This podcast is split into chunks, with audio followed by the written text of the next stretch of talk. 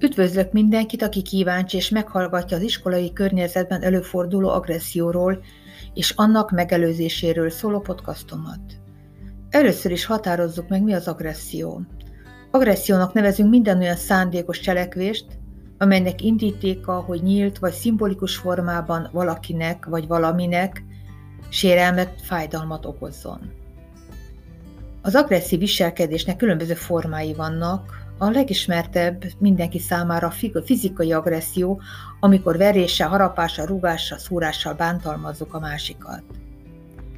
Lehet az agresszió verbális, a szavak szintjén, sikítás, üvöltés, csúfolás, rágalmazás. Az agressziónak van egy olyan formája, amikor a másik felett félrevezető információról rossz hírbe tüntetem fel, rossz hírét keltem. Az utóbbi időben nagyon elterjedt a kiberagresszió, amikor is informatikai eszközökön keresztül bántalmazok a másikat, például negatív tartalmú SMS-eken keresztül. A szakirodalom szerint az iskolai agresszióban résztvevő diákok különböző szerepeket töltenek be. Először is van az elkövető, tipikus elkövető impulzív hatalmat akar a másik felett. Pozitívan viszonyul az erőszakhoz. Kevés empátiával rendelkezik az áldozatok irányában. Gyakran önértékelési zavarral küzd. És általában érdekes módon ezek a népszerű diákok köréből kerülnek ki. A következő csoport az áldozat. Tipikusan csendes, népszerűtlen, alacsony az önértékelése, gyenge társasági készségekkel bír. Többnyire azért válik áldozattá, mert nem jól reagál egy támadásra vagy konfliktusra. Aztán vannak a szemlélődők, akik az erőszak szemtanújává válnak. Ezek a szemlélők különböző módon reagálnak az erőszakos cselekményre. Van, aki aktívan segíti a bántalmazott, van, aki még biztatja is. Bizony vannak közömbösség, akik a többséget alkotják, nem érdekli, nem az ő dolga. Végül vannak a védelmezők, azok, akik rosszalják a bántalmazást, a zaklatást, és megpróbálnak segíteni az áldozatnak. Az ő empátiás készségük elég magas. Kutatások szerint 18 év alatti gyerekek 3,2-3,3 százaléka küzd valamilyen viselkedési zavarral. Egy érdekes kísérletet végeztek a kutatók, akik arra voltak kíváncsiak, hogyan hat a gyerekekre az agresszív háborús videójáték. Kísérlet során két csoportot hoztak létre. Egyik csoportban 20 fő játszott erőszakos háborús videójátékot. A másik csoportban 20 fiú videójáték a baráti foci meccs volt. A fiúk összesen 20 percet játszottak. A kutató egyenként behívta szobájába a fiúkat, véletlenszerűen leverte a tollakat tartó poharat, és várta, hogy segítenek-e a felszedni a földről. A háborús játékot játszó fiúk 40%-a, míg a békés focit játszók 80%-a segített a ceruzák összegyűjtésében. Azt a következtetés vonták le, hogy az erőszakos videójátékok érzéketlené teszik a gyereket, és kiölik a segítő készségüket. A kísérletet bárhányszor megismételték, az eredmény szinte ugyanaz.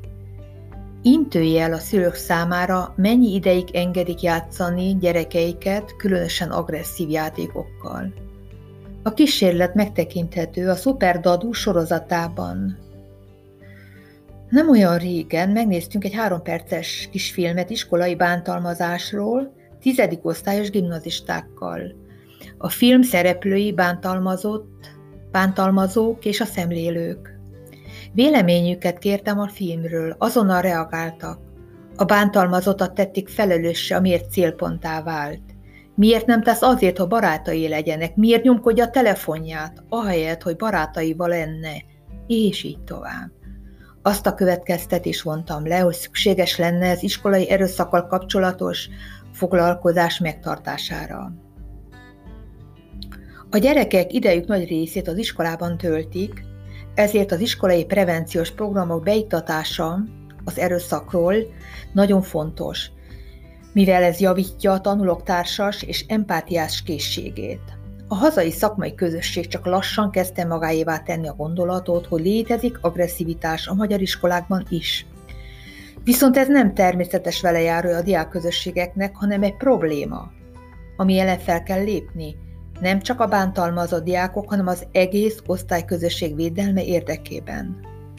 Az iskolai agressziót megelőző preventív programoknak mindig három fő összetevője van. Az egyik ilyen szint az elméleti szint, amikor is tudatosítani kell, hogy az iskolai bántalmazás komoly probléma.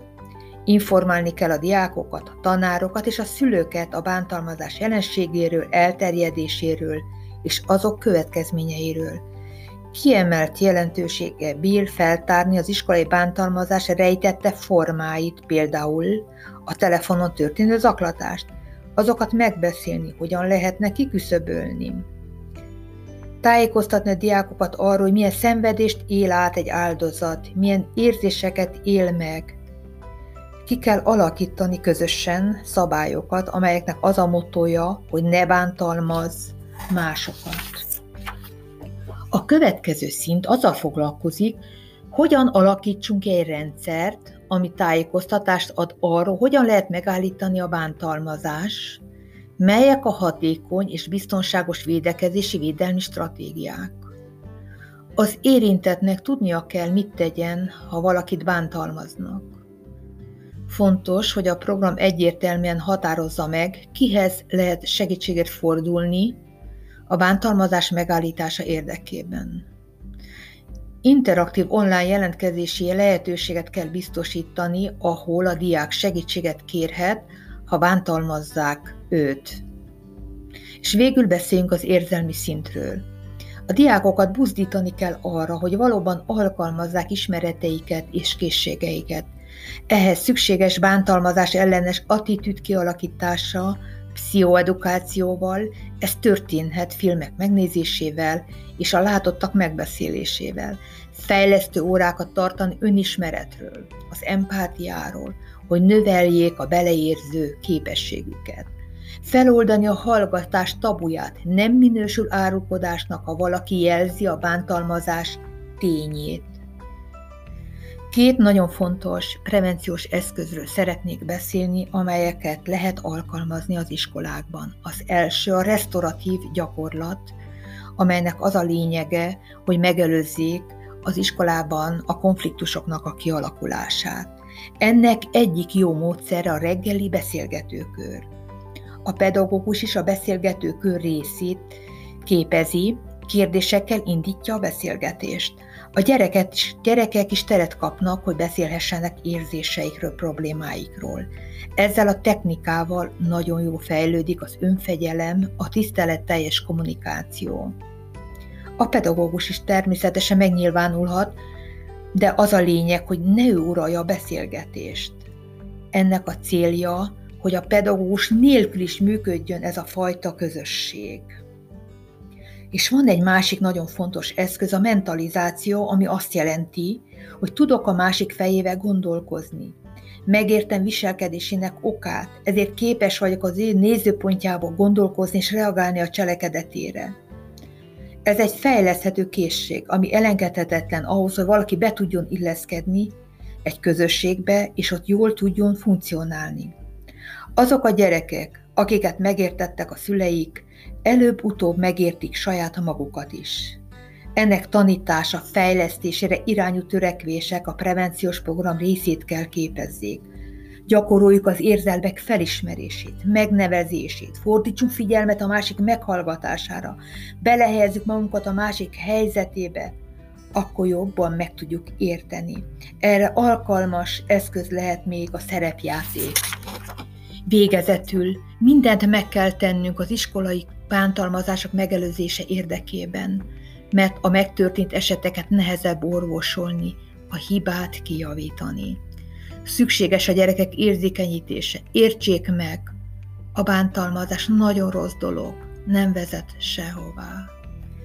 Köszönöm, hogy meghallgattatok.